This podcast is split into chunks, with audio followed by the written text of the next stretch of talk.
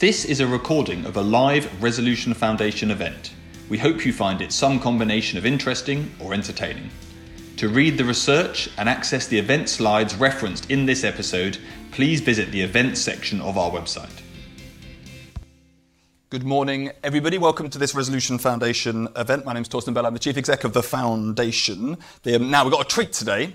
We're going to talk about trade, but not just about Brexit. We are going to talk about it a bit, inevitably, before everyone starts sweating and frothing at the mouth, getting ready. But we're not going to just talk about that. We're going to take a slightly longer view over decades rather than over the last enjoyable six, seven, eight years. Eight years now. Oh, Christ. Eight years. Um, and think about how has the exposure, the nature of exposure to trade changed in Britain over time. How it's changed for good, not just for ill, um, which obviously is the whole point. We're trying to improve the world, people. Um, we're, so we're going to talk about how it's changed. We're going to talk about who it affects and how that's changed over time, because in the end, if, it, if, if, the last you know 150 years of watching trade policy and trade re- realities play out on our economies, it's that it has very different effects on different people. In lots of ways, it is distributional policy. And then we're obviously going to have time to discuss what that all means for the years ahead. Because one of the things, again, that we should have learned in the last eight years is that we have some decisions to make on trade policy. Uh, again, for the first time, it's a treat. There's an entire department wandering around doing a bit of stuff um, in that space. So, what should everyone actually be doing? So, that is the plan for today.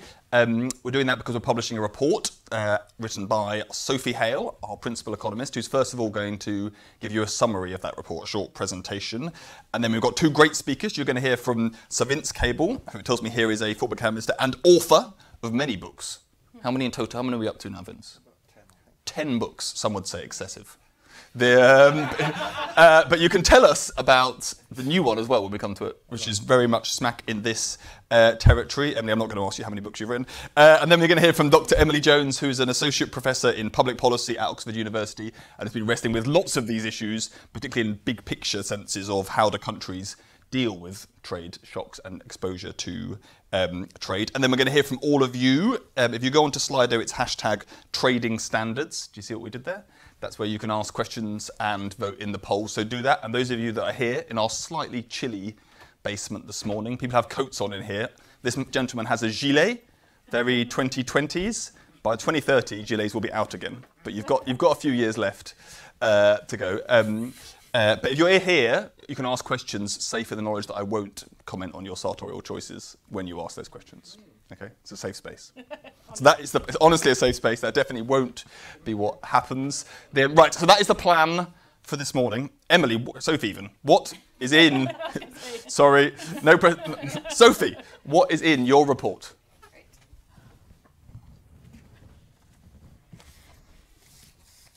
Um, all right. So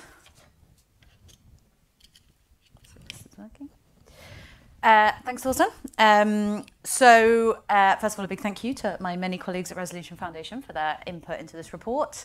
Um, and what we were looking at in this report, as Torsten said, is kind of how has exposure to trade in the UK changed over kind of a longer period, and, and what does that mean for um, where we should be kind of worried about um, international trade shocks.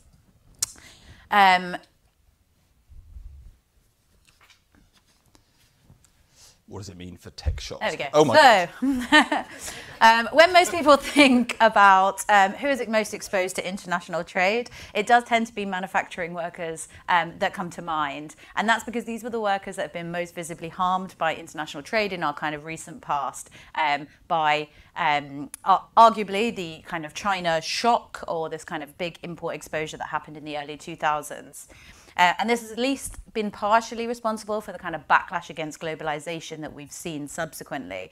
Um, and here's our kind of spokesperson for that um, uh, backlash against globalization. But Trump was, um, you know, is particularly kind of focused on this. Um, he, um, you know, this is his, his own title, I am a tariff man. Um, but he was, uh, you know, ha- had a strong view that you needed to kind of protect those manufacturing jobs and, and was really focused on that as being the kind of major um, exposure of international trade. Um, and he's not alone in having this sort of manufacturing centric view of um, the risks of international trade and how trade affects the economy. Um, but what we're trying to ask in this report is does that kind of still best serve the UK to be thinking about it in primarily those terms? Um, so when we look at what's happened over the last two decades, we see that there has been a sharp decline in manufacturing um, employment, um, in particular for uh, you know those workers who are at or above um, median pay, um, where you see um, a particularly big shift in employment out of manufacturing. Um, and so what this means is that this type of kind of exposure um, to, to this type of shock clearly has fallen um, over the last two decades. Um, and what we see here is that those on medium pay, um, the, num- the share of um, manufacturing employment fell by a third between 2000 and 2009 and was halved by 2022 certain sectors that were particularly exposed to um, uh, the China shock, the kind of low value added manufacturing, for example, manufacture of leather and um, wearing apparel fell by even more, by you know 80 to 90 percent of those jobs um, uh, have have now have now disappeared from the UK. Um, and so, if what that means is that the kind of traditional exposure to international trade through manufacturing jobs is down, um, we probably need to have a think again about the nature of how our trade exposure has changed. And there's sort of three things that we need to be thinking about in that context. So, first of all, um, globalization has happened, um, and we'll kind of go through that and what that means. Um, but also that it's increasingly about exports and not just our import exposure. You know, we're just mainly thinking about kind of manufacturing um, from a kind of import penetration perspective. So, what about the kind of export story?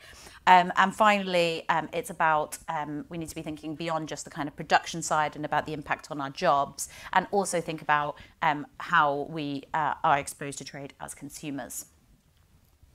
So I'll take those in turn. So starting first with um, the uh, globalization has has happened. Um, higher openness essentially means that our exposure has changed but not fallen. But turning first here, what I've showed you before was that manufacturing employment has has fallen, and this shift from employment in kind of traditionally high trade exposed sectors like manufacturing towards traditionally less exposed sectors like services has pushed down the average tradability of jobs. And by kind of tradability here, we're looking at kind of total trade, um, so exports and imports um, as a share of kind of the total supply or total demand um, in sectors, and then kind of weighted by um, where um, workers are employed. Uh, but as you can see here, across the um, across the pay distribution, uh, exposure was pushed down by these shifts between sectors, um, slightly more for higher paid workers, because as we showed you before, um, they saw the biggest decreases in um, uh, manufacturing employment. But these shifts have been um, offset or, or um, perhaps even outweighed in some cases by um, what's happened, which is the general kind of increase in openness. So, on average, sectors have become uh, more exposed to international trade. Um, and this has basically been happening despite the stories of sort of slowing international trade, slowbalization, um, but also um, despite the fact that we've had Brexit, which has reduced um, trade openness in, in the past few years. But when we take a longer term view and when we think about the kind of 20 years um, picture, the UK is a lot more open to trade, and that's left our sectors a lot more exposed. So, total trade has increased from 53% of GDP in 2000 to 65% in 2019. And when we put those two together, we see this kind of pattern where ultimately for most workers there's actually been relatively little change in the sort of overall average level of, of trade exposure. Um, the exception to that is for our highest paid workers where they have seen um, trade exposure increasing. Um, and that's despite the fact that these were the workers, as we showed earlier, that have had kind of some of the largest shifts out of manufacturing employment. And the reason is that they've been moving into sectors which have been becoming um, even more um, exposed to international trade um, or have seen bigger increases in the exposure of international trade, which we'll come on to in a second. Um, but if we look at the 90th decile, so the, the decile around the 90th percentile of um, paid workers. Um, they've become 18% more exposed to international trade between 2000 and 2019. so the second thing that we said we need to think about is the fact that this is about exports and not just imports. Um, so we already mentioned that sectors on average have become more exposed. And if you look at the kind of left-hand side, you can see most industries did become more exposed to international trade between 2000 and 2019. Um, so they were kind of shifting outwards. Um, but um, uh, while declining manufacturing was becoming more import intensive, our professional services sectors, uh, which you can see here, were actually becoming more export oriented. So um, um, when we kind of like break this down and we look at in a bit more detail at what's happening to these sectors, we see that there are, you know, a larger number of sectors in the economy are now kind of exposed to exports. It's increased from um, uh, sorry, increased from 15 sectors of the economy to 22 sectors of the economies, which are now kind of highly export um, exposed um, over this period.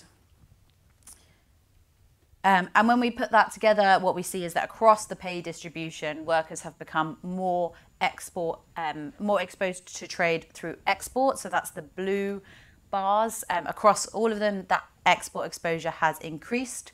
For most workers, um, particularly around in the middle, that has been offset by a reduction in the import exposure of their jobs. So that's essentially what's coming from them kind of moving out of the highly import exposed manufacturing sectors. Um, but for highest paid workers, um, where that increase in export exposure is actually the largest, and we know that they have become more trade exposed, is accounting for three quarters of the increase in trade exposure um, for those workers um, is coming from the export side. So the third um, big change that we said we need to be thinking about, um, and when we when we kind of refresh our thinking about international trade exposure, is thinking more about um, Britain as consumers rather than just as workers. Uh, and what we see here, um, we've talked about the fact that openness increased over this period. Um, the green line is looking specifically at openness in terms of imports, so import. Um, uh, imports as a, as a share of GDP.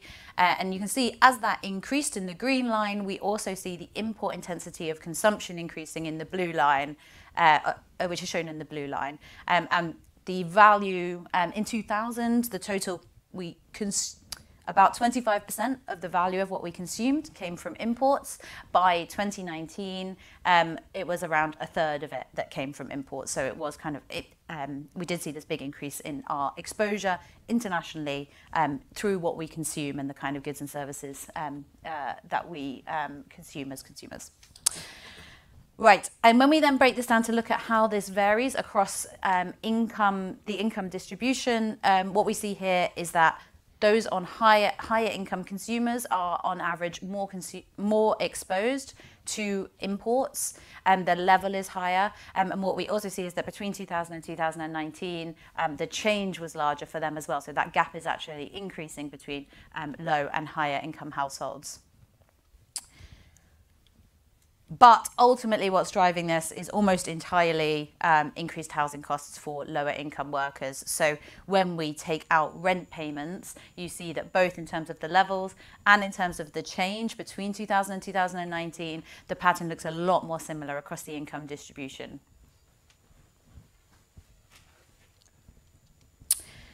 Um, so, that basically might leave us to think that it's high income workers that are a lot more exposed to these kind of um, uh, trade shocks on the consumption sh- on the consumption side. Um, but actually, there's two reasons to believe that it might be lower income consumers that are more highly exposed to volatile import prices. Um, and we'll go through them now. So the first is that of their kind of imported consumption, um, lower income households are much more heavily weighted, uh, have consumption that's much more heavily weighted to more volatile um, essential spending items. Um, so global fuel prices are particularly volatile. Um, I mean, we've seen that in recent years with kind of energy price spikes um, that we've lived through um, in 2022. Um, and they've also accounted for many of our largest kind of terms of trade shocks um, over the last um, half a half a century. Uh, energy kind of related consumption items account for most of the most most many of the most volatile uh, items in our consumption basket, but they also um, that the volatility in fuel prices also feeds through into another area of essential spending, which is food. When we put these two together, what we see is that for lower income households, over a third of their imported consumption is coming from these food and fuel um, consumption, whereas it's less, it's around a quarter for um, our highest income consumers. Because it's essential spending, it's also more difficult to substitute away from it when you have these um, big price shocks. So this is the first reason why we might think that lower income households actually are more exposed, despite what we showed you before. Um, the second reason, this one's a, a, a, little bit more complicated, so stay with me, but um, what that looked at was just the difference between um, what we consume between products um, and what also matters is within products what varieties different um, income households are consuming and different and low income households are more likely to consume the sort of cheaper varieties. So your sort of own brand products versus your kind of Heinz baked beans is, is one way to think about it. Um, and what we looked at, when we looked at this in detail, what we found was that the price distribution at the lower end, so the difference between kind of the lowest price products and the medium price products shrinks following a terms of trade shock. Um, ultimately, what that means is that cheaper varieties were changing in price by more than average or more expensive varieties. And so this chart is showing you the kind of cumulative response um, to that price variation at the bottom end of the price distribution following a terms of trade shock. And this is um, specifically a terms of trade shock that's around the size of um, uh, the, the terms of trade shock that we saw after Brexit or after the um, euro debt crisis. Um, and it does substantially reduce that kind of price variation.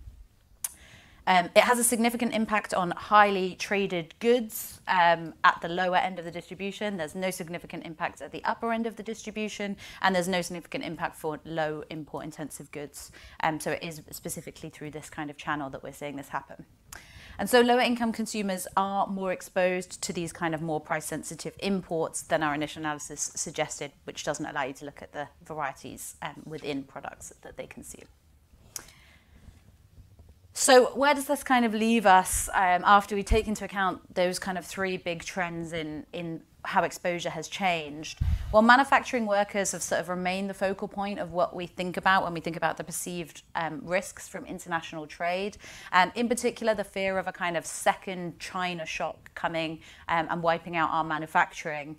Um, but ultimately, what we've seen is that our employment in manufacturing has, has fallen a lot. And so our exposure to this type of shock coming again is a lot lower than it was um, even in the early 2000s.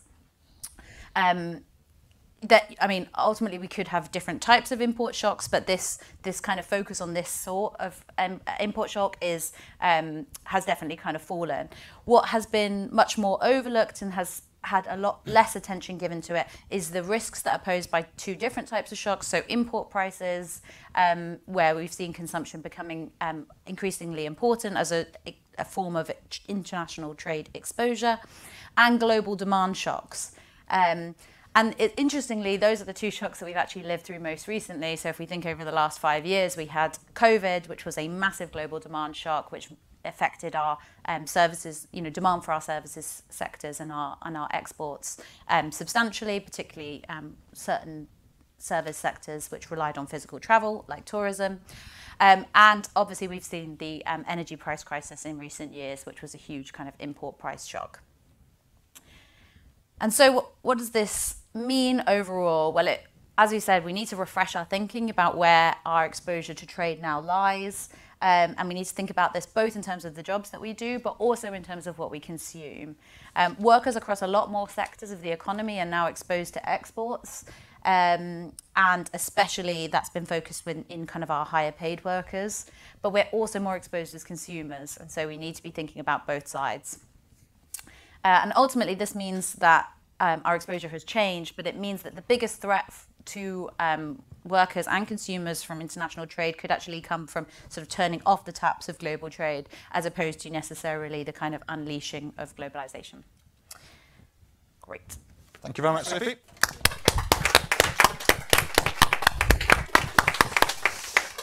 That's a lot of techie charts. Everyone, you've done very well. The, um, uh, right, I mean, apart from anything else, if you take one thing from today, hopefully you'll take many things due to being very capable people, but the, um, is that lots of the last few years we've been talking about trade openness just going backwards because all we've talked about is Brexit. what we're trying to do here is encourage you to think about the last 25 years, where even taking into account Brexit, trade openness is up, and also the nature of our jobs and what we consume has changed, and take, put all that together, and then you get what Sophie is telling us about. Now we're going to hear from Vince, who was a trade economist before we were all obsessed with it. Over to you, Vince. Well, thanks. I'll, I'll just say a, a, few general contextual comments, then something on Sophie's excellent paper, uh, and then at, at, the end, her kind of forward-looking, uh, how we, what conclusions we draw about policy in relation to trade and trade shocks. First, uh, the general context, a sort of cross-section of countries, uh, Britain is actually boringly normal. Um, I mean, if you look at the share of trade in GDP, export plus imports, goods and services over GDP, Britain is about 70%, um, which is not surprising. I mean, you know, you have these highly trade-dependent economies, the Singapores, it's 300%. Um, if you've got big continental economies with an internal market, China, United States, particularly the United States, India, it's down, you know, 25 to 40, something of that order of magnitude. Uh, small European countries, about 100%. Uh, even Germany, actually, and that you know reflects the uh, intensity of the uh, internal market of the European Union. But Britain is boringly normal. Secondly, something about time trends. I rather question this assumption um, about you know relentless globalization and um, growing trade interdependence. Um, it's certainly true if you look at the post-war uh, trend uh, for the world. You have this you know, fairly steady uh, line going upwards of growing trade to GDP. But it actually stops in 2008 uh, and the following decade um, trade to GDP actually fell. We have this very abnormal period around the pandemic and a sudden surge in, in 22, but, but, but actually the globalization process had, uh, was in serious trouble in the last decade globally. That wasn't true of the UK. The UK was a bit of an outlier in this respect. But if you look back over the long term at the UK, what I found rather surprising was that the level of trade exposure of the UK hasn't really changed over the last 50 years. Big variations. Um, and if you were wanting to do a, a, sort of time series regression or something, I mean, the independent variable that, that you would you would be using, I think, and which would explain most of this, is the real effective exchange rate. Uh, you know, we had a surge uh, in the early 80s, the Thatcher era, when the exchange rate was used as a um, macroeconomic policy tool um, and had a significant effect on the tradable sector. Um, it similarly happened in the early part of New Labour, not, not for policy choice, except that one of the consequences of an independent monetary policy is that we couldn't use the exchange rate. uh, and, and if you then took the real effective exchange rate and lagged it, I think you would probably find this explains most of what's happened in the post-war era for the UK, at least after the 1970s. So we have a, a, a, somewhat different story. I suspect one of the things that wouldn't show up in your you know, 50-year time series is China. Um, I mean, China's relatively, I mean, if you define China more widely to include Korea and Taiwan, then I, I guess you'd get a slightly different story. But uh, China only really emerged this, this century as a major player in international trade. Um, and I worry that we're probably attaching too much importance to it. I mean, uh, uh, uh Sophie did quote a, a, a, what I think that seems to be a very good UK study that does pick up a China phenomenon.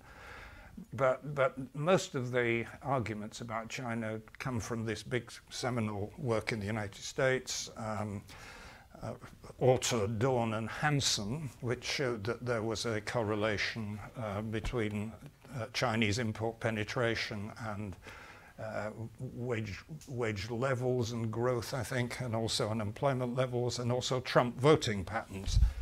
Um, but those studies have been criticized, and there are others in the United States which tend to show that the China impact has actually been very positive for the United States. Um, so just, just in passing. Just a few comments on Sophie's paper, I think it was she does make this very helpful distinction between the terms of which we think we do need to emphasize between the terms of trade impact and the trade adjustment impact. They're quite different. I mean if, if we're talking about a big oil shock there is a, an adjustment effect in you know if you're thinking about aberdeen.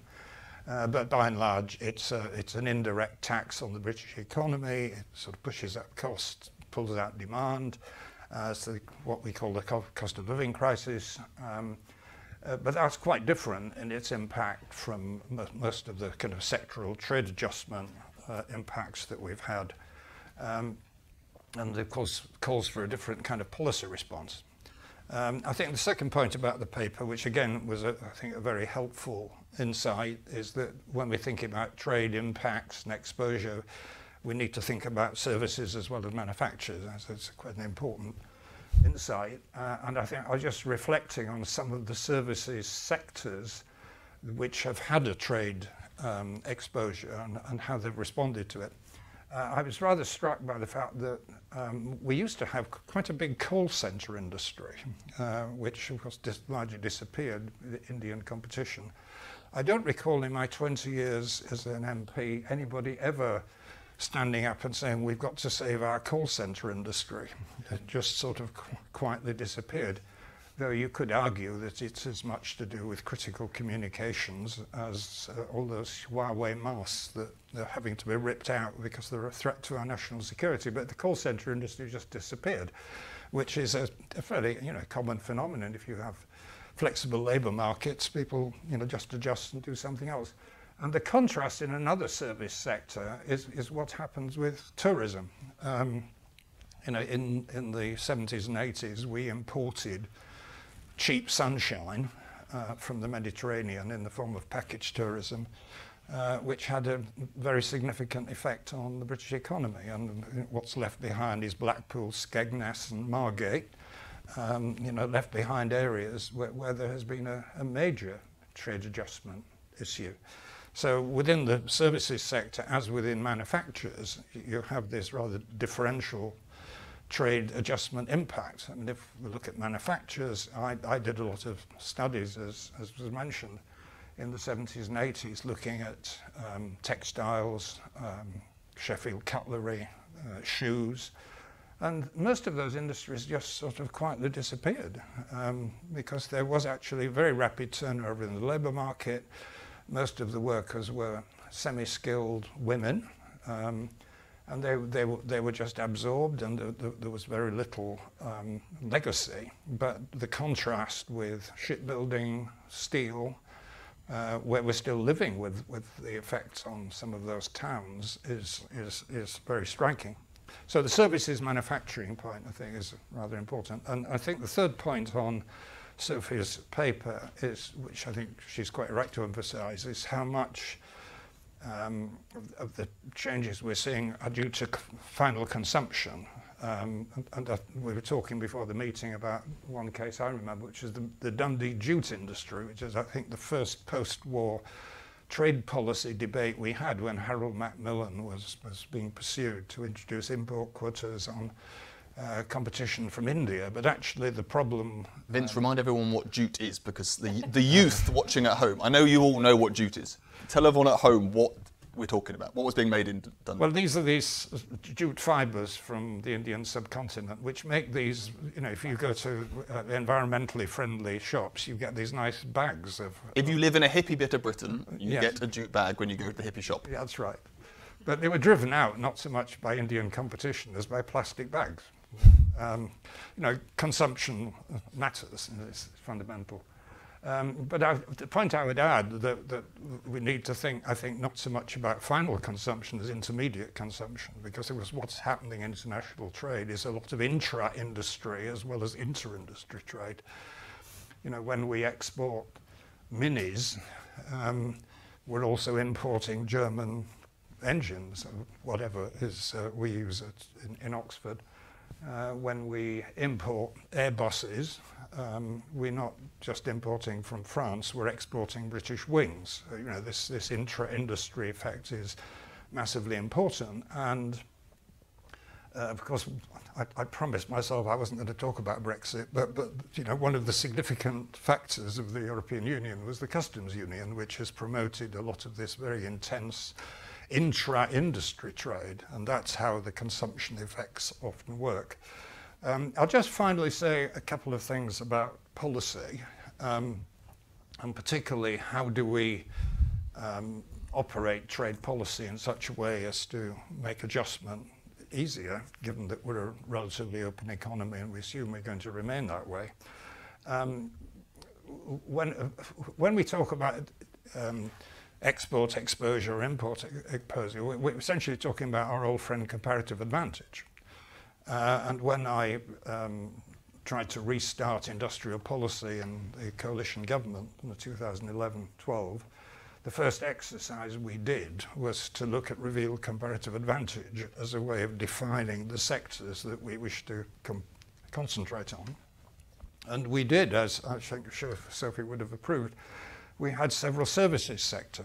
We, we had um, creative industries and we also had professional services. And these were sort of sector bodies alongside the aerospace industry, the biotech industry, the, the car industry, uh, which we, we, we felt that we should be promoting through this industry policy collaboration of uh, government and, and, and the private sector.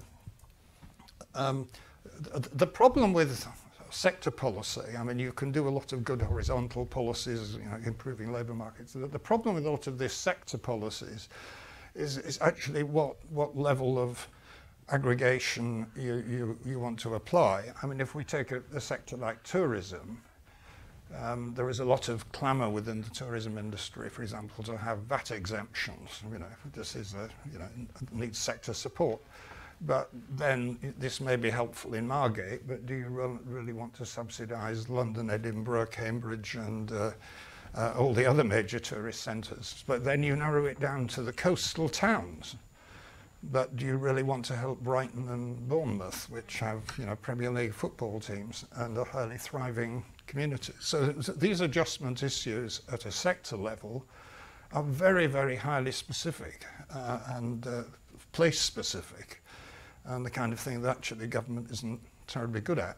Um, so, you know, there, my view, that there is a role for um, active sector policies in, in, an industrial strategy, and I think you know we did a reasonably good job of doing that. What, what, we, what you're trying to do, I think, is, is make um, the industries you're focusing on uh, essentially more price inelastic, so they're not subject to um, you know, China shocks or the equivalent, um, trying to make your your cars or your aer aeroplanes more like Swiss watches, uh, which are sort of independent of trade shocks and exchange rate changes for that matter. Um, I'm sure we'll come back to that in more detail, but uh, I think the second point and the concluding point I'd make conclusion is can we see any big trade shocks coming over the horizon? And the answer is yes, there's a very big one. You can see the tsunami on the horizon, which is, although I minimized uh, the China shock earlier, you know, we are now in a very difficult position where the Chinese level of consumer demand is very depressed for a mixture of reasons, political and economic, vast excess capacity in a lot of very highly competitive Chinese industries.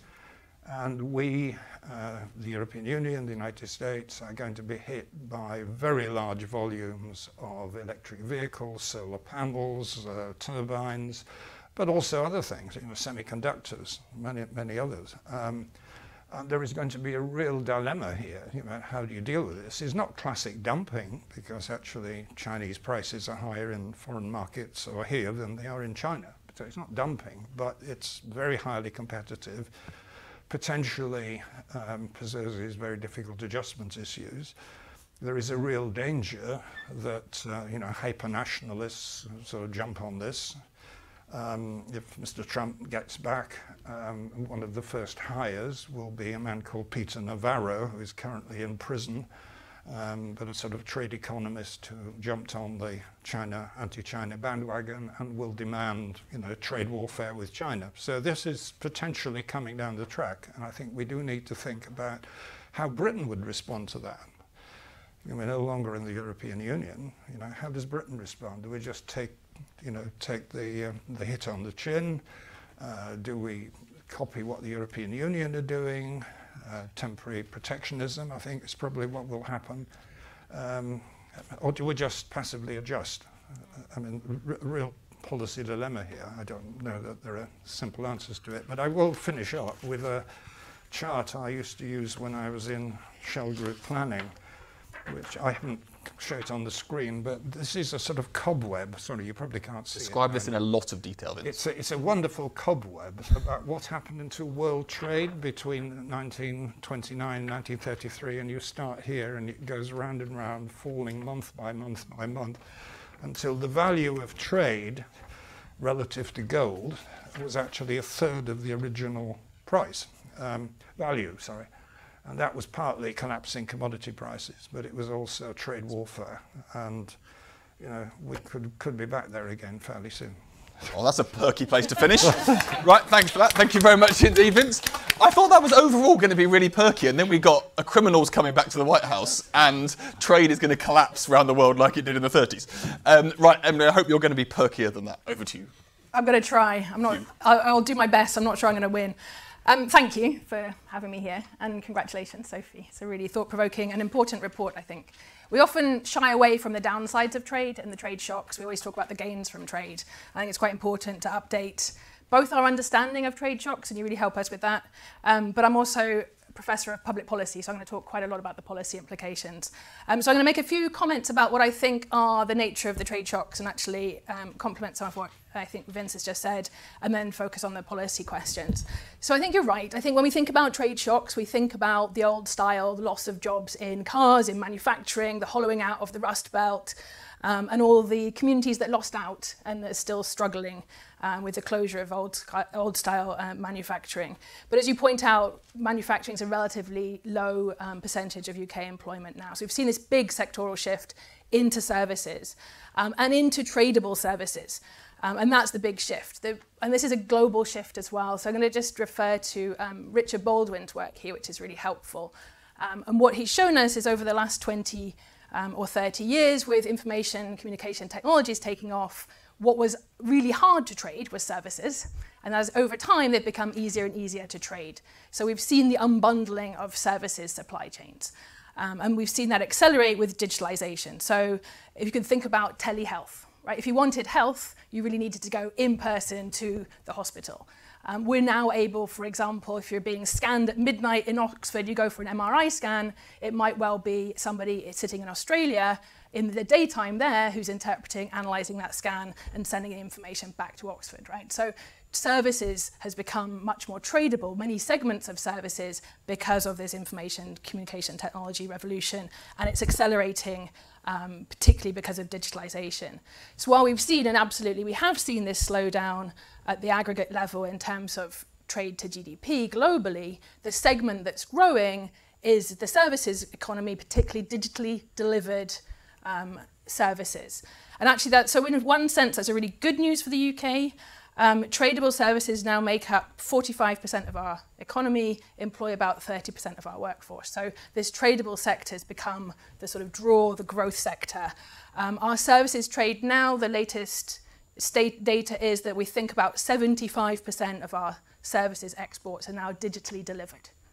Okay, so we're, we're doing services, we're very much integrated, highly, um, they're very much highly integrated into global supply chains um, and trade exposure. The jobs that are most exposed to trade, as you beautifully point out, are these services jobs. So um, all well and good. I think the bit that we need to think quite carefully about is this we're drawing more and more of the UK population into those highly traded services sectors. Yes, it's the high-end professionals who are most exposed, but actually lower and middle income households are also being pulled into those tradable services sectors. More and more people are working in those segments. And while their level of trade exposure might not be quite as high, their vulnerability, their ability to adapt to those type of shocks um, is, is that they're sort of less well placed. And that matters. And going back to Richard Baldwin's work, what he's saying is that, look, if we look at why services, which bits of services trade are growing most rapidly, it's in intermediate services. So business to business services. So you might be an architect standing and sitting in London, um, and you might basically outsource part of the job to somebody sitting in India. You might say, okay, could you design for me my website? Or can you manage my HR? So we're seeing a lot more unbundling of services, but also the relocation of a lot of those intermediate services to emerging economies. So that's great for the growth of emerging economies. So the segments of the services sectors that are growing fastest are um, those services in, in uh, emerging economies. So the, at the moment, if you look at the aggregate level, the US and the UK are really leading in services, the second largest exporter of, of services globally. Um, but the bits that are catching up are emerging markets. And what that means, and this is where I think, and I haven't seen good data, but this is where I think we need to keep our eye on, is the possibility that a lot of the people that are being drawn into the tradable services sector, who are sitting in low and middle income ho households, are the ones that are going to be potentially impacted as those bits of services are then outsourced. So I do wonder whether we're not only going to see the sort of trade shock coming from electric vehicles from China, bigger concern for me is that we're going to see the displacement of jobs in the sort of middle bracket of services to emerging economies. Um, so I think we do need to really watch, watch out for that. And then I think that your papers are also really helpful in drawing attention to these consumption based, the sort of price, the import um, side of things, and the fact that um, lower income households are particularly precarious when it comes to managing and absorbing, adapting to shocks, for example, in the essentials like food, food and fuel. Um, so huge thanks for drawing our attention to it and just to put on the table this question of whether we've got a trade shock coming down that's going to hit us in the services, that middle part of the services sector. So does this all matter? Um, I think, Vince, there you mentioned the fact that in the past, you know, services sectors have just quietly died, right? Call centres have quietly moved abroad, people have quietly adjusted.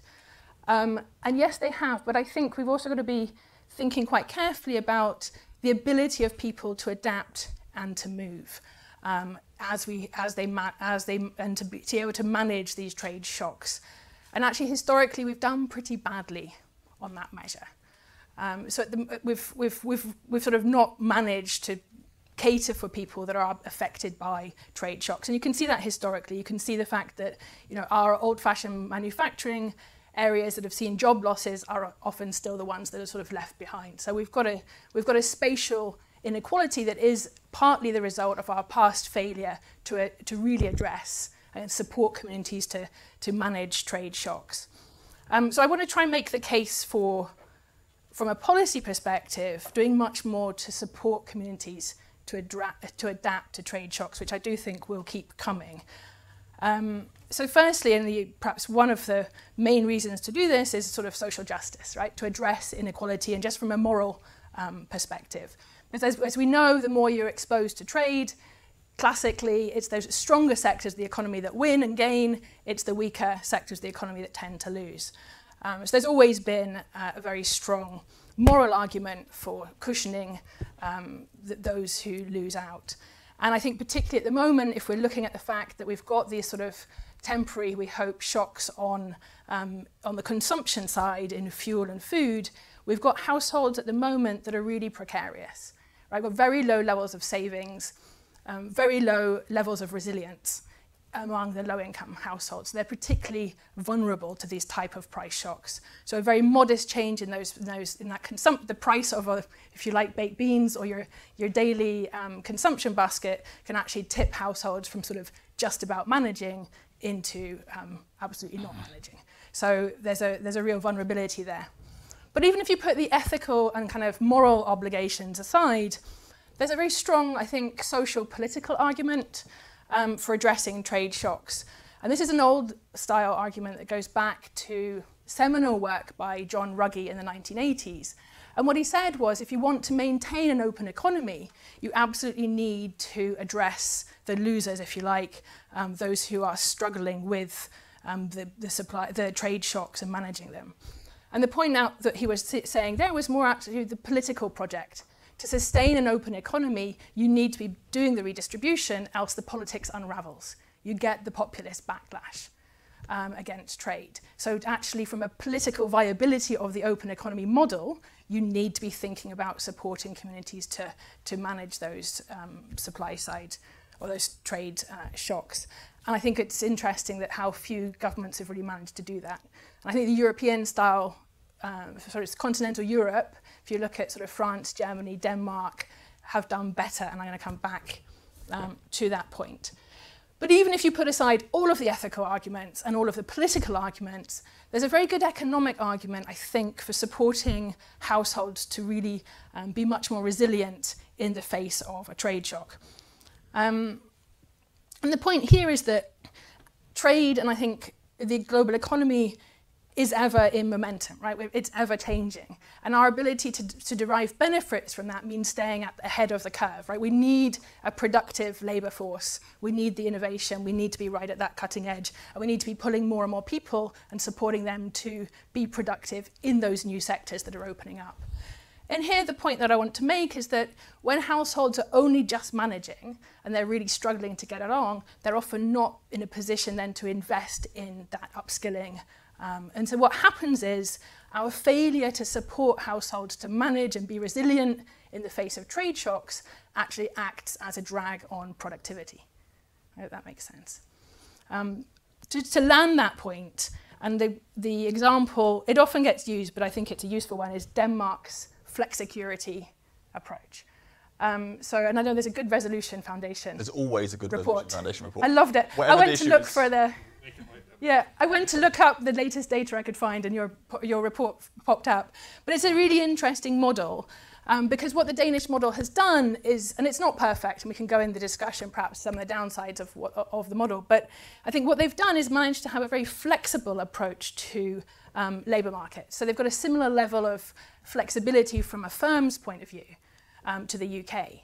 But the radical difference is that they both provide a much more effective social security net and they provide much more active um, labour market policies, which means that if you're out of a job, you've got more of a safety net. And what that means is then people are they're, they're able to look for they're able to look and have the security to look for new jobs, knowing that okay, if I give this job up, I retrain, I'm gonna I'm okay. I've got something somebody's got my back.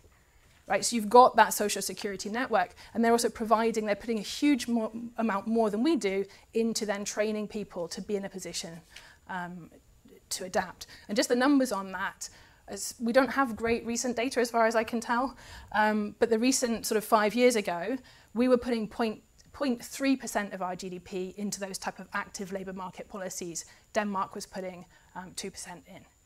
Right, so that's a huge, huge difference. Um, so all to say, therefore, I think if we want to be, we've got a productivity problem in the UK, we've got a serious skills problem, and we've got a massive problem of inequality. And the point I want to make to you is as we're buffeted by more and more trade shocks, actually supporting the lower and middle income households to then address them can actually help us out, not only from a kind of addressing inequality and a social cohesion point of view, but actually I think it would, will serve us well in terms of staying at the edge of the global economy and being right, right there to then seize the, the opportunities to, that arise um, from trade. Great. Thank you. Thank you very much, Emily. It's always upsetting to sit here as a kind of pretend Swede hearing Denmark praised. The, um, but you know, we've all we've all got our cross to bear. This one can just go on the list. Right. Okay. We've got a lot to get through. Um, we've got about half an hour, and we're going to talk about the future of global trade. Um, so let's start the history. So I thought we should start on the old problems and just get your assessment of whether we should, the ones that used to dominate trade discussions or still do, but maybe they shouldn't, and decide how much we should still care about them. So let's start where it all began with the farmers. So historically, let's do 19th century trade disputes, except for kind of us trying to force open some markets around the world. A lot of it is basically food. Is what we're arguing about. Lots of British politics is falling out over food, trade policy around food.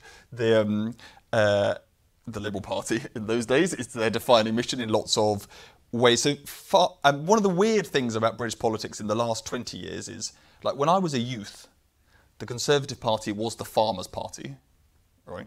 The, um, but we actually look at actual policy decisions in the recent past. It's very confusing about what we're actually trying to achieve. Do we want the cheap food for the consumers? Or do we want the domestically produced food, either because we believe in food security, if there's going to be another war, whatever it is, or because we like the farmers? The, um, uh, so, Vince, what's, what has happened to the politics of farmers? Does it matter anymore? is this issue kind of 1850s, not 2050s? Well, I'm, I'm very struck by the very sophisticated way that the National Farmers Union now present their case. It's a very different. This is Minette Batters. Not bad. For any lobbyists, you should just watch her and copy her. It's brilliant. She's a very impressive woman. brilliant communicator, great understanding of the, the technical issues. Um, I mean, I make a sort of, well, first of all, I've got a bit of a, a, a declaration of interest. My, my, as it happens, my wife is a small scale farmer, uh, but abandoned livestock farming for the easier route of horticulture. She's been trade shocked. Trade shocked, yeah. Um, but, but no, I, I, I make a distinction between sort of marginal farming, you know, and I know it's much more complex, but marginal farming, you know, hill farming, where there is a public good involved, uh, you could argue, you know, landscape management, conservation in general, and where there is a justification for a, you know, substantial subsidy, directly or indirectly. Uh, I have more doubt about whether it's justified to have effective subsidisation of arable farming in large-scale arable farming in East Anglia. You know, why, why do we do it? You know, particularly things like sugar. You know, you can import from uh, cane-producing countries at lower cost and developmental benefit. So I, I would, you know, I would differentiate within the farming sector. So you're basically a proper liberal when it comes to. Yeah, I think so. Yeah. Very good. That's, that will shock everybody. The, um, Emily, what do you reckon? Do, do you think so? The, the current policy. What's interesting is so in general, British public policy doesn't spend a lot of time thinking about agriculture these days. But in trade policy, it is making a difference in the short term. So Canada, cheddar cheese is the current. Like we're probably not going to get a Canadian trade deal in the nearest future because of the disagreements on this. So is this because the farmers are actually more powerful than we think politically, or are we just going to wait a bit till we're after an election and then sell Yeah. the cheddar cheese down the river? So it's interesting, right? We had the same debate with Australia and New Zealand and their free trade agreements there Yeah. and tariff liberalisation, displacing. Although a weird lack of the discussion prior to the deal being done, and then everybody being like, "Excuse me, Panicking off. excuse me," yeah. But also, I think there we saw a bit of a split actually between DEFRA, if, I, if we can read out the politics at the cabinet level, between DEFRA and the Department for Trade as it was then. And I think actually that speaks to a wider problem of our trade policy at the moment is that we don't necessarily, we're not all singing from the same hymn sheet. So I think one of my top line messages would be let's have coherence across the board. But are we going to sell out figure the out our farmers in objectives. future? Just to push you a bit on. So we So definitely I- be coherent, but are we going to keep selling out the farmers? So I don't think they've got the political. I don't think they've necessarily got the political clout in terms of numbers, but I think we all we get it. We understand the fact that if you reduce tariffs and you've got cheaper New Zealand lamb coming in, we're going to displace the Welsh hill farmers. So I think people understand the trade displacement story in agriculture more than they do, for example, in services. It's more visible. Do you think the public care? Yeah, I think I think well the public care I think on that story I think we've got traction on the media narrative but actually and this is the bit I want to add two points to what you and Vincent have just mentioned biodiversity and just the future of the countryside I think is a really mm-hmm. salient public policy issue but also food standards right if anything's going to sink the US a uh, deal with the US if if shift if the US shifts and there's going to be a lot of shifts in the US right food standard is going to keep coming up and it will um, and there is a there's a concern. British consumers do care about the quality of food, the sort of the ethics of food, etc., and more and more so. So I think those are the bits that are becoming more politically salient. Okay, let's do. Um, that's farmers done. That's all we've got time for. Right, let's do deindustrialization. So that, as, as Sophie started out by saying, is the bit of this that got all the attention um, uh, over most of the last 20 years. Not least because we've lived through some pretty large changes before that. The, the um, one of my favourite charts that you mentioned this earlier, but on the shoe manufacturing, which I think is called leather goods manufacturing in the ONS tables, the decline in the workforce, even as late as the late 90s into the very early, it's just incredibly precipitous. It's basically like 75% of it goes within like, I think it might even be as short as a decade, because basically the last remaining old workers disappear, basically, who have clung on around Northamptonshire.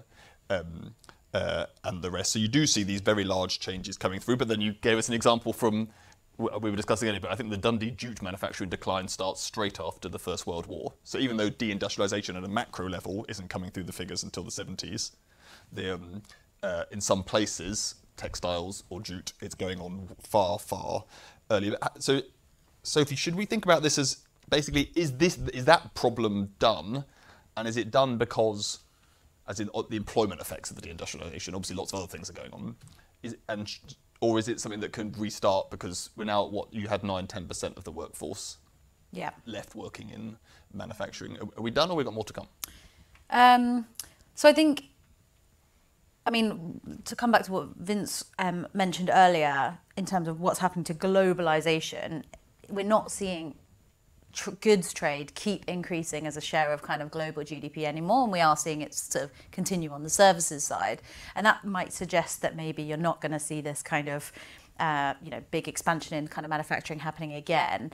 I think really what it suggests is that if you do see that, it's kind of coming from somewhere else. And because the UK is not the big player in manufacturing anymore, it probably means a big manufacturing shock, you know, a big kind of manufacturing expansion in one country. I don't know if India is big enough, it's got the scale. If it suddenly became a massive player in manufacturing, it's it's not really the UK that's going to be like most hard hit by that. It's probably China, China, and Vietnam. um, yeah, the countries that are already doing it, and the countries that are already producing the goods that we import, because they're just much more likely to be kind of competing in a kind of like for like um, fashion. Um, yeah, so I think UK workers will like there's obviously going to be some exposure, but I don't think it's going to be the the big shock. And I think Emily's kind of talked about where some of those big shocks might be in future. There are you know, manufacturing shocks coming through the system. I mean, South Wales is the obvious one, Yeah. and Scunthorpe.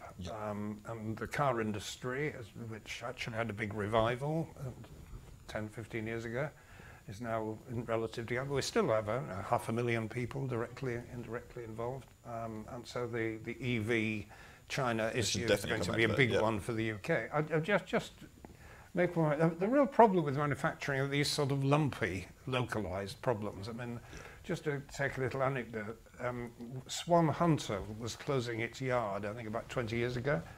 Um, and there was a big national cry, you know, we've got to protect the shipbuilding industry. And I fielded the debate from my side and I discovered that there are actually more people employed in the Twickenham shipbuilding industry than there were in Swan Hunter because we had, you know, making and repairing leisure birds, but we also had a cluster of maritime computer companies that were doing all the design work for Korea. And, uh, you know, actually quite a substantial sector here. So the, the real, but the, the, that's not to minimise the problem in Newcastle. You know, you've got a, a, Yeah. a group of middle-aged men, late middle-aged men with very specific but real skills who are basically just being cast aside as nothing. They're never going to re-enter the labour market. the um, on on the trade versus tech argument. So in the end, Vince, why don't you give us your take on this? On how much on, on the on the job side of deindustrialization, how much is really the issue trade, and how much is it just everyone likes productivity growth? Productivity growth means fewer workers in manufacturing. It's technology, not trade, doing the work. Well, all the studies that were done in the 70s and 80s, okay, was, we're now getting much more effective dynamic models and so on, but, but, but the earlier work also always suggested that uh, the trade effect was exaggerated, that, that most of the jobs would have been lost in any event because of technological change.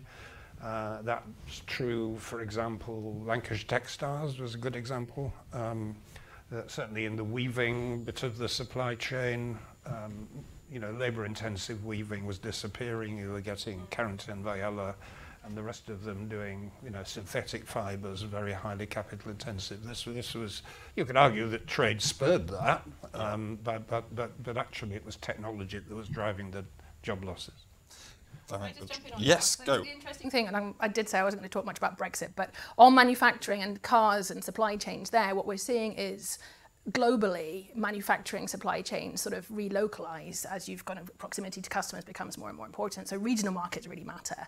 And actually there I think for the future of our some of our manufacturing sectors, the relationship with Europe is going to be really important. So we've got a kind of self-imposed trade shock basically on some that's hit some of our manufacturing sectors rather than an automation For industries shock. with large that are de- scale, basically. Well, they're dependent on European supply chains. They're really integrated into those European supply chains. Um, so I think that's something that we can work on. But the bigger point on, on, the, in, on the manufacturing sector is just that ability to stay at the cutting edge, right? So I think here the industrial policy is going to really matter. Um, I just wanted to pick up on your point earlier about electric vehicles, etc. How, which sectors we choose to now support, and giving sectors, and including the car industry, enough of a time horizon and certainty. So I think our industrial policy has been flip-flopping, and that's not helping um, provide any certainty or any future. But also, I think we've got to be very careful and smart about how we do that industrial policy. Yeah, there's also a just-in-time phenomenon. We're, we're seeing mm. with the disruption of supply routes that there are real economic advantages in producing close, Close to to your customer. consumers. Mm. And we've got a bit of a revival happening in garments and you know Yorkshire worsteds, for example, mm. based on a just-in-time Yeah. phenomenon. Yeah, yeah. That's why you should always, even if you take globalization on the good side to its extremes, you probably always have some domestic production because people do want some stuff quickly-ish. Ready meals are harder to ship. The, um, I'm, I'm joking, but look at what look at what manufacturing is actually growing. Yeah, food, food. manufacturing. Yeah, that is what is going on. Stop eating your ready meals, people. Right now, from there to Trump. So let's do the first question from online. Edward's question. So one of the weird things is, and so Vince gave you all the figures for levels of trade openness, right? And the US is the one that stands out amongst advanced economies for not being very open due to being very large broadly. Um, but one of the puzzles is the country that's the least open to trade, because it's a continent rather than a small island, um, is the one where trade politics is just a much bigger deal. Now, I'm hoping that all the politicians are paying lots of attention today, but trade politics outside of Brexit, obviously, um, isn't a big part of British politics and hasn't really been since the 70s and 80s. Whereas in the US, it's a very large part of the. Um, so, why is that? Why is US politics trade focused and we, despite being much more open, aren't? Vince, any ideas? Well, I guess one factor is that self-sufficiency is, is a realizable objective in the United States, whereas for, for us it's Madness. to a complete madness and un- unobtainable. So, but if, so if you start with the psychology, you can produce everything. Um, any threat to that is, is potentially problematic. Maybe. And I think the, the, the other factor is that the, it goes back to your point about services. I mean, the, the, the people who used to lobby hardest for trade openness in the United States, Wall. Wall, Wall Street, um, Yes. and particularly in relation to China. Nobody wants to hear from Wall Street. Yeah. That's that's exactly right. On um, so Sophie, here's a like here's a conundrum for you on this front. Okay, there on this, what happens when so the doubt. So tr- let's say Trump becomes president. I know it's going to make everyone stressed, but like just keep your heart palpitations under control until November. So um, and we get some form of trade war with China, um, and it is a inevitably a goods focused trade war because that's where the politics mainly is because nobody cares about Wall Street, like you say. The um, particularly so maybe that's like globally not a great thing. Is this just an, is this actually a argument that the UK's comparative advantages in services is actually a safer place to be if Europe gets dragged into a US versus China versus the European Union trade war? Because everyone's going to be fighting EVs. We're going to come back to it in a second, but everyone's definitely going to be fighting about EVs, wider production on renewable energy. The, um, and actually, they might not notice the Brits sneaking around, flogging our films and our financial services and other stuff. So, is this a good place to be? Yeah, I mean, I think it depends how it materializes, right? Because um, we think about it as a, a, China-US trade war, but what we saw in the first Trump presidency was, you know, tariffs that were also placed on a lot of other countries um, and massively impacted their trade flows with the US. Um, and so, you know, it, it how, how will the UK, but other countries, the rest of Europe, be affected by a, a kind of broader protectionist trade policy that it might implement? Um, the World Bank did a study that basically looked at this. You know, if China and the US kind of go at it uh, uh, and start a big trade war. And I mean, the other thing to say is that remember that the tariffs that he put in place are still there. It's not like Biden took them away. So they're kind of already in the trade war to some extent. Um, But he's promised to do more. but he's promised to do more, and if he does, um, the the study by the World Bank basically said, well, if you are a third country, just stay open and just ignore it because then they both kind of end up diverting towards you, and, and you actually do better off than if you kind of raise your bar- raise your raise your trade barriers in response.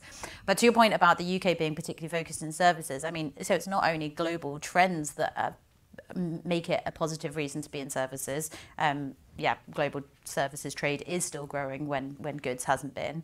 Um, but yeah, it does seem to be less the focus of, of where that kind of attention has been. Um, I think you know we still need to be realistic, like whether we're going to end up getting new market access to the US and services, or you know really kind of like move pushing things forwards is still looking quite unlikely.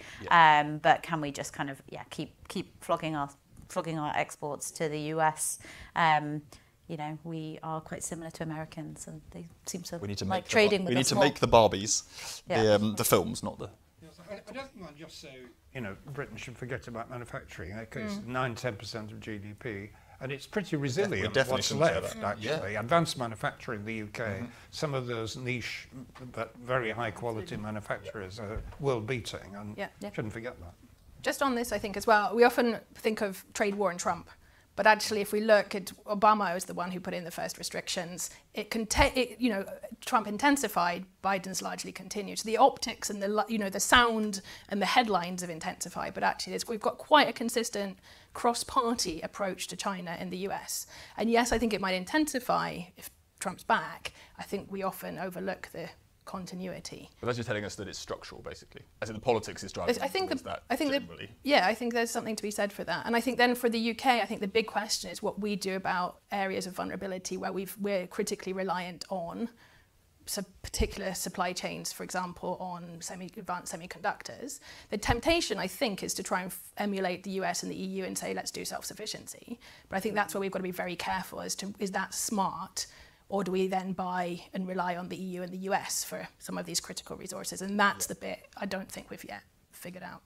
Okay, well, let- well let's do that 'cause- because one of the so the, one of the bits of trade policy that is growing, at least in people writing about it and politicians saying they're doing something, is how does trade hit security concerns? You've raised one of them, which is basically uh, on um, chips, but you get the same thing on um, uh, most inputs to advanced manufacturing are up in the discussion. And while security in the olden days meant food production, nowadays it means more broadly. How, do you think that is a how exposed is the UK to that, given what we actually produce? So we don't currently produce chips. We'd like to. We design chips. Arms price has gone up by another another fifty percent or something in the last few weeks on the back of the AI.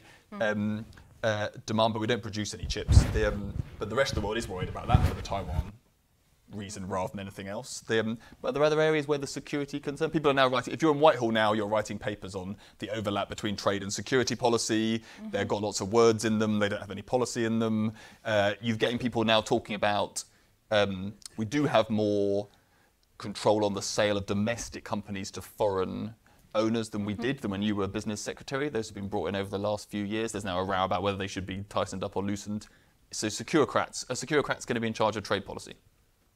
Well, they, they are, Oh, yes. uh, but I wouldn't say welcome. Is that a good or a bad thing? Uh, generally a bad thing, but mainly because it's so lazy.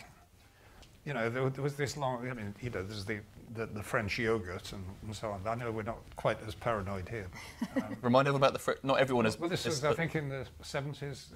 Um, one of the French presidents declared, you know, we're going to have strategic industries, and One of them I think it was Danone that was threatened by a foreign competition or a takeover, and has declared a security interest. Uh, we don't want to get into that silliness, but um, and I was heavily involved in all the arguments around Huawei when our own people judged that collaboration with China on, through Huawei was actually very much in our national interest and didn't present an unmanageable security problem. But um, under pressure from the United States, we, we had to throw Huawei out. Uh, so it wasn't our security interest, but, but, but I- I think when people wave the flag of security, it's very difficult to argue against it because there's no, you can't quantify it. But um, I, I- I think it's been used in a, in a lazy and rather dangerous way at the moment. What do you think, Sophie? Are we going to spend? Are we going to? You know, is Spooks going to be running our trade policy? Uh, well, I mean, if you look at the kind of supply chain resilience strategy, or um, I don't know, we, we reference it in in the paper, but it, it has these kind of five things that we should do about it, and one of them is. Um, you know, we need more kind of self-reliance, and we need to we need to be producing stuff at home. And then the other one is we need to like diversify our trade so that we have more suppliers. So it's kind of like, is it more trade or less trade that's the solution to um, uh, stronger resilience? Um, and I think the, the the natural reaction is you see all these kind of trade shocks hitting the UK, and you think, oh well, actually, if we were if we were more self-sufficient, then we would have less shocks or we would be less exposed to this thing. But actually, you're just a lot more exposed to your domestic shocks, which will be bigger. So it's kind of, you- do you want sort of much more frequent small shocks or really big, painful domestic shocks? Um, and so, so yeah. So I think That is a really important lesson. People that people never say that. At least the, at least the paper had both those bullets in it. Because sometimes you hear people just saying security means producing it here at home, and then you're like, it doesn't. But you know, when the turnip harvest fails because all we're eating is stuff in Britain, well then there's nothing left.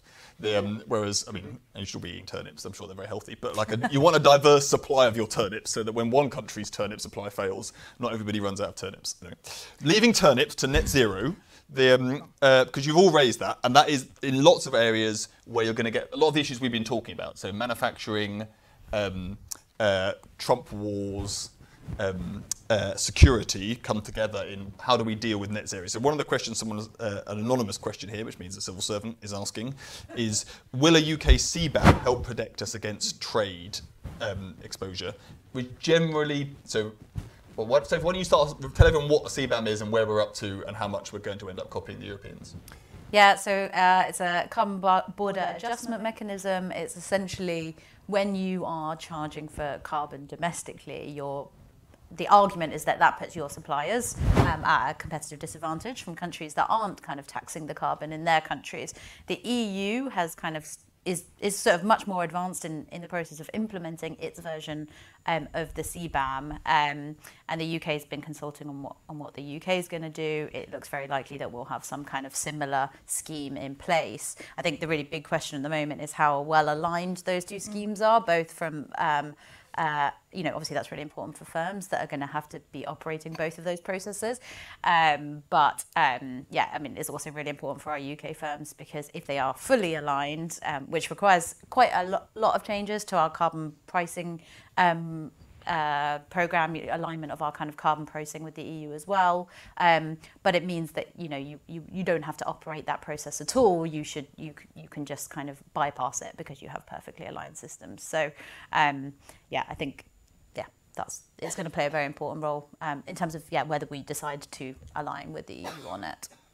Vince, you were saying earlier on, um, so you're in general more relaxed on the uh, China front than I'd say is the consensus view of people standing for elective office or appointed office actually in the EU these days.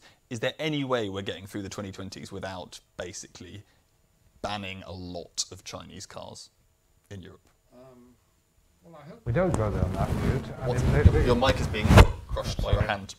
I mean, we, we have a, a, sort of precedent of how to deal with these things, which was with, with the Japanese, because we, we went yeah. through all this before. And um, whatever you think about Margaret Thatcher, she had a sort of an intelligent approach to this, which is instead of banning Japanese cars, uh, getting them to build them in Britain. Um, and I, I, think you know we, we're probably better going down that route with the Chinese.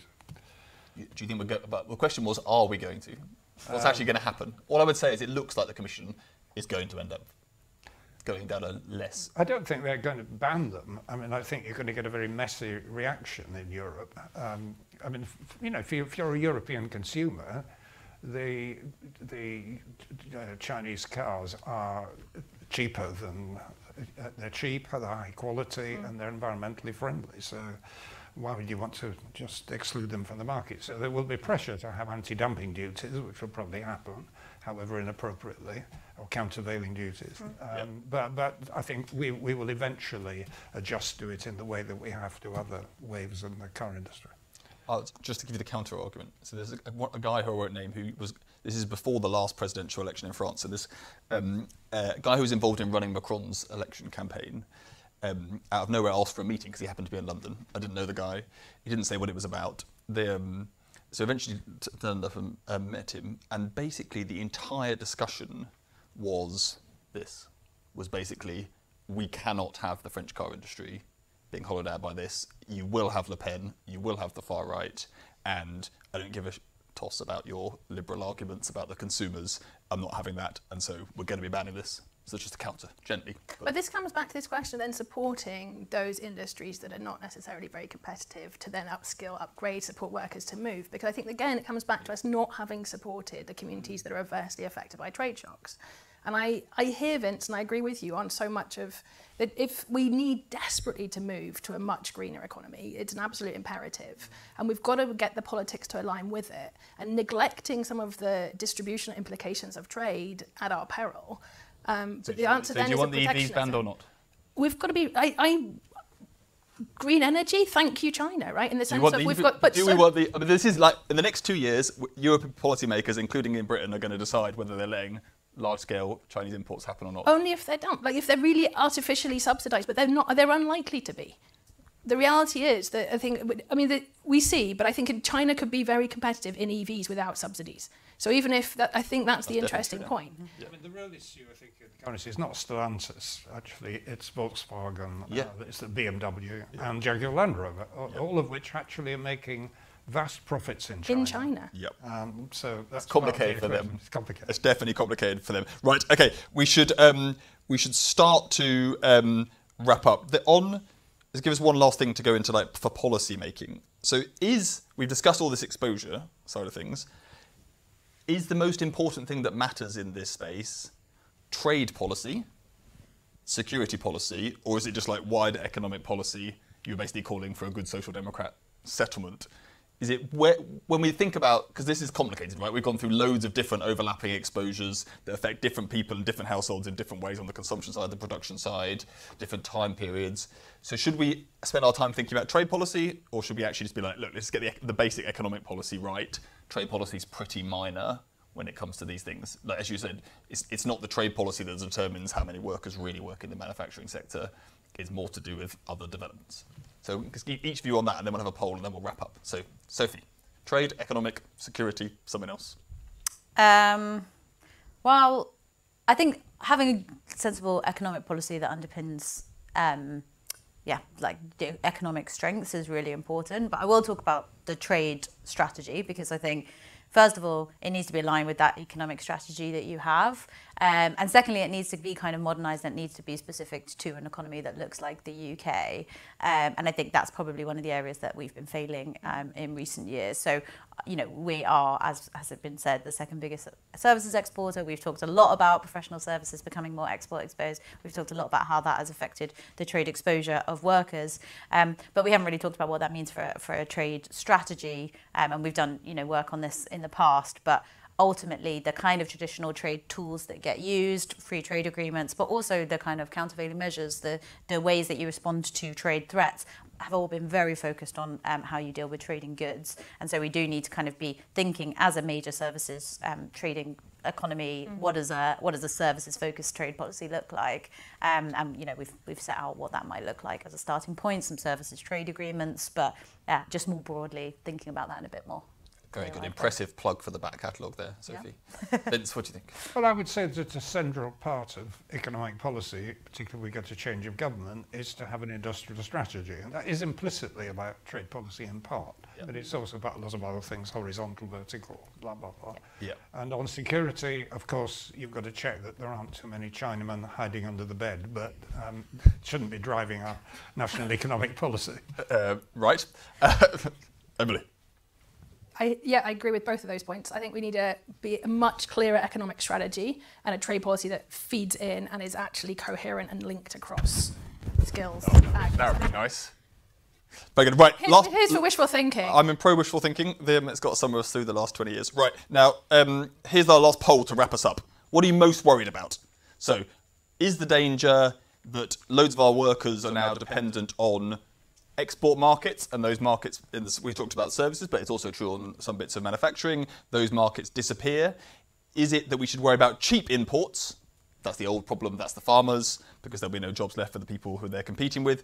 Should we worry about expensive imports? That's like, did, have you all paid your energy bill in the last uh, few years? Uh, you just you just want to carry on worrying about Brexit, or do you want to worry about? And I know where this is going to go, but I mean, you know, it's a free country or is it deglobalization? Generally, in again, we generally mean deglobalization here on the good side, but it's potentially possible also on the um, service side. What are you most worried about? So let's give you one sentence each from you, and then we'll see what the punters think. Sophie, what are you most worried about? Um, what am I most worried about of this? I knew this poll was coming, so I should really be the most prepared. Um, whether we actually, I think what the report suggests is that the trade exposure to exports has been increasing, and so the most undervalued of these, or the mm. most see what you did there. Yeah, the one that is not getting enough attention is okay. the first one. Very good. I mean, what you worrying about? Yeah, on the first one, I'm changing it from losing markets. I think it's displaced workers in those services. Because of that. Okay, very good. Vince, what's on your list? I would say deglobalisation as a negative, and that we're potentially heading to trade blocks which we're not part of. Mm. We are definitely exposed to that world uh, occurring. Right, okay, let's bring up the results of the poll and then wrap us up so we at least know what we should be angsting as we go home. That's, see, I think that is not surprising. I'm, I'm with the. I'm with the democracy on this. Like, have we just been through the last two years? It was pretty terrible. It needs to go away. I want cheap gas flowing in all over Europe. That's what we need, everyone. And on that happy note, can we all thank our panel for everything today? Thank you all for coming. If you want another Resolution Foundation event beginning with T, we're going to be talking about tax cuts on Wednesday because the budget is coming, but tax cuts are not actually. Have a nice day, everyone. Thank you for listening to this Resolution Foundation event. You can find more episodes and the latest living standards research on the Resolution Foundation website.